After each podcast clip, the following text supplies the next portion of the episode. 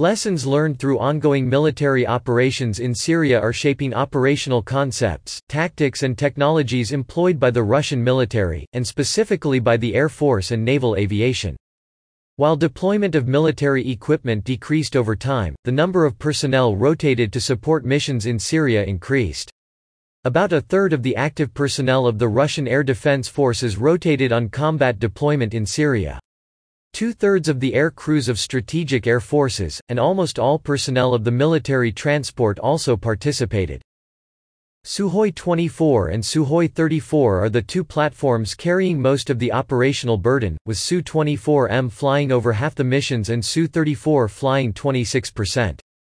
The remaining activity was performed by Su-25 close air support aircraft, Su-30 and Su-35 multi-role fighters, each flying about 8% of the combat missions.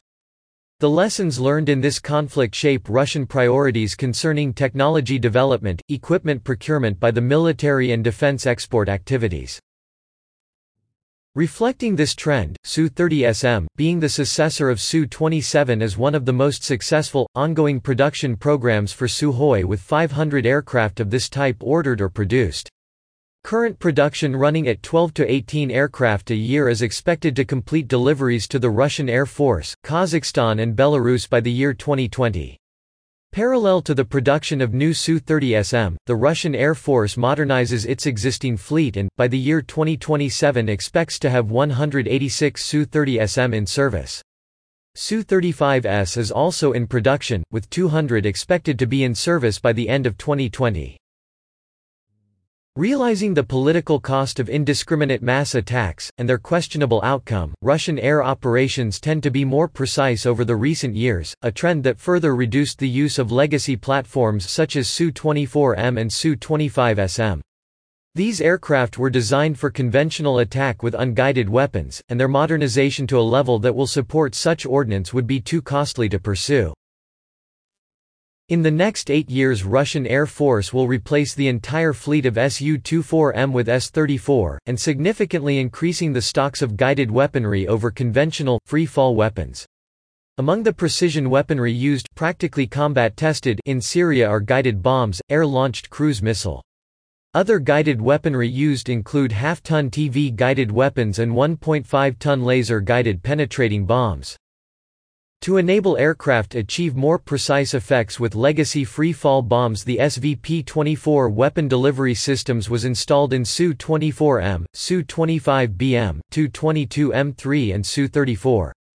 Using GLONASS satellite navigation and inertial measurement systems with environmental data collected from onboard sensors, SVP-24 computes the flight path, altitude, speed, and time of release to determine for the aircraft to bring the ordnance to impact the target with the highest precision. The system operates at all weather conditions, enabling release altitude above 15,000 feet, enabling the attacking aircraft to fly above the ceiling of manned portable air defense systems.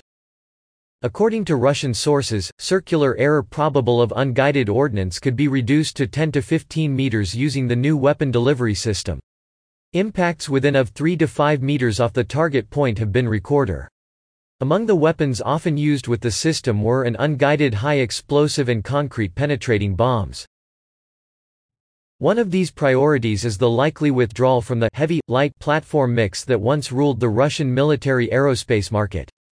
Light and low-cost fighter jets have always been popular in Russia and the former Soviet Union, represented by MiG-15, MiG-17, MiG-21 and MiG-29.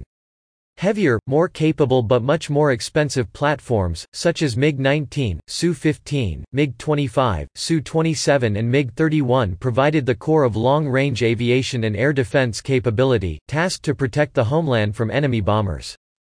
The last generation of heavy, light mix was the MiG-29 and Su-27.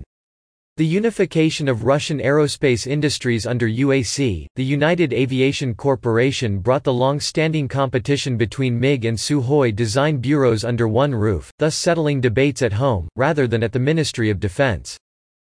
Furthermore, realization that modern warfare is more about precision and measured effects, rather than grouping large masses is leaning toward the bigger, more sophisticated, versatile and mature Sukhois, rather than the MiG-35.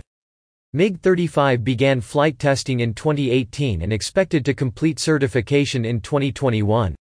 The Russian Defense Ministry committed to buying 14, but only six were contracted so far. The two delivered in 2019 are used for state trials, and others will eventually replace the MiG 29s of the Air Force's aerobatic team. Swifts. More than testifying Russian military commitment to the MiGs, these orders emphasize their reluctance to field the aircraft, and seem to assist exports. Egypt, Myanmar, and Bangladesh were among the interested countries but have since lost interest. Front-line air regiments are being equipped with Su-30SM and Su-35. Additionally, three regiments will convert to Su-57. The Air Force has no plans to field the MiG-35, or upgrade its MiG-29s, although the Navy has fielded few MiG-29K in support of the small Su-33 detachment on its aircraft carrier currently undergoing refurbishment. While 4 Plus and 4 Plus Plus generation fighters remain the Russian export priority, the newly exportable Su-57E variant is becoming the most advanced Russian 5-gen fighter, competing for orders from leading air forces that seek advanced 5-gen capabilities. The export release of Su-57E represent a change of wind in Moscow, since both military export agency Rosoboronexport and UAC positioned current generation fighters for export, rather than the new Su-57 that has yet to match the stealth and performance of US and Chinese competitors.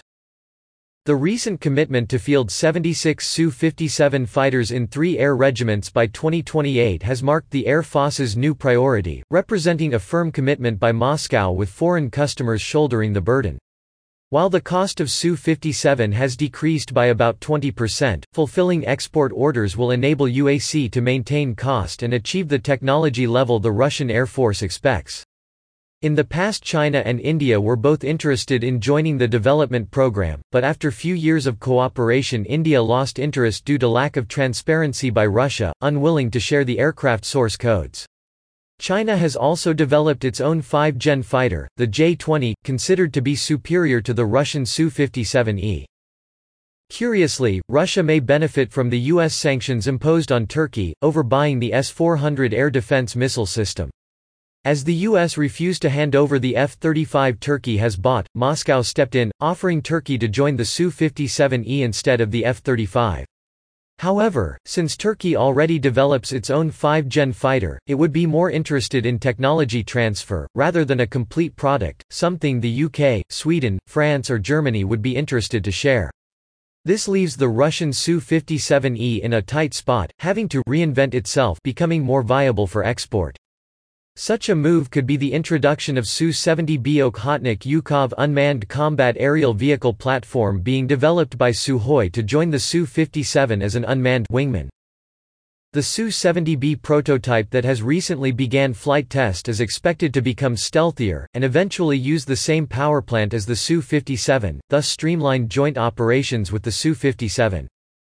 As a wingman, Su-70B will be able to act as a picket, deploying sensors and weapons inside an enemy-defended airspace.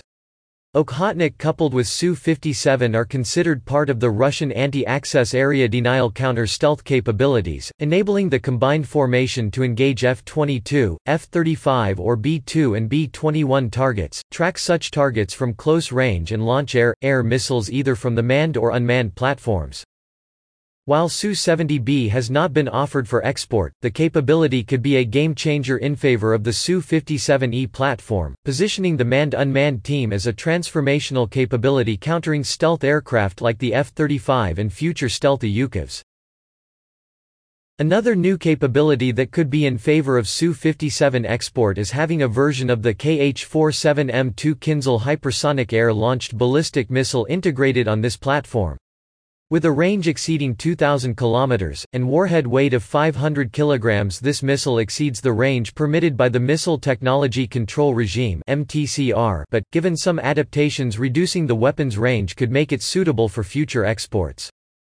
This hypersonic weapon currently outperforms all known defenses, and therefore would be highly attractive to countries facing strong and capable opponents.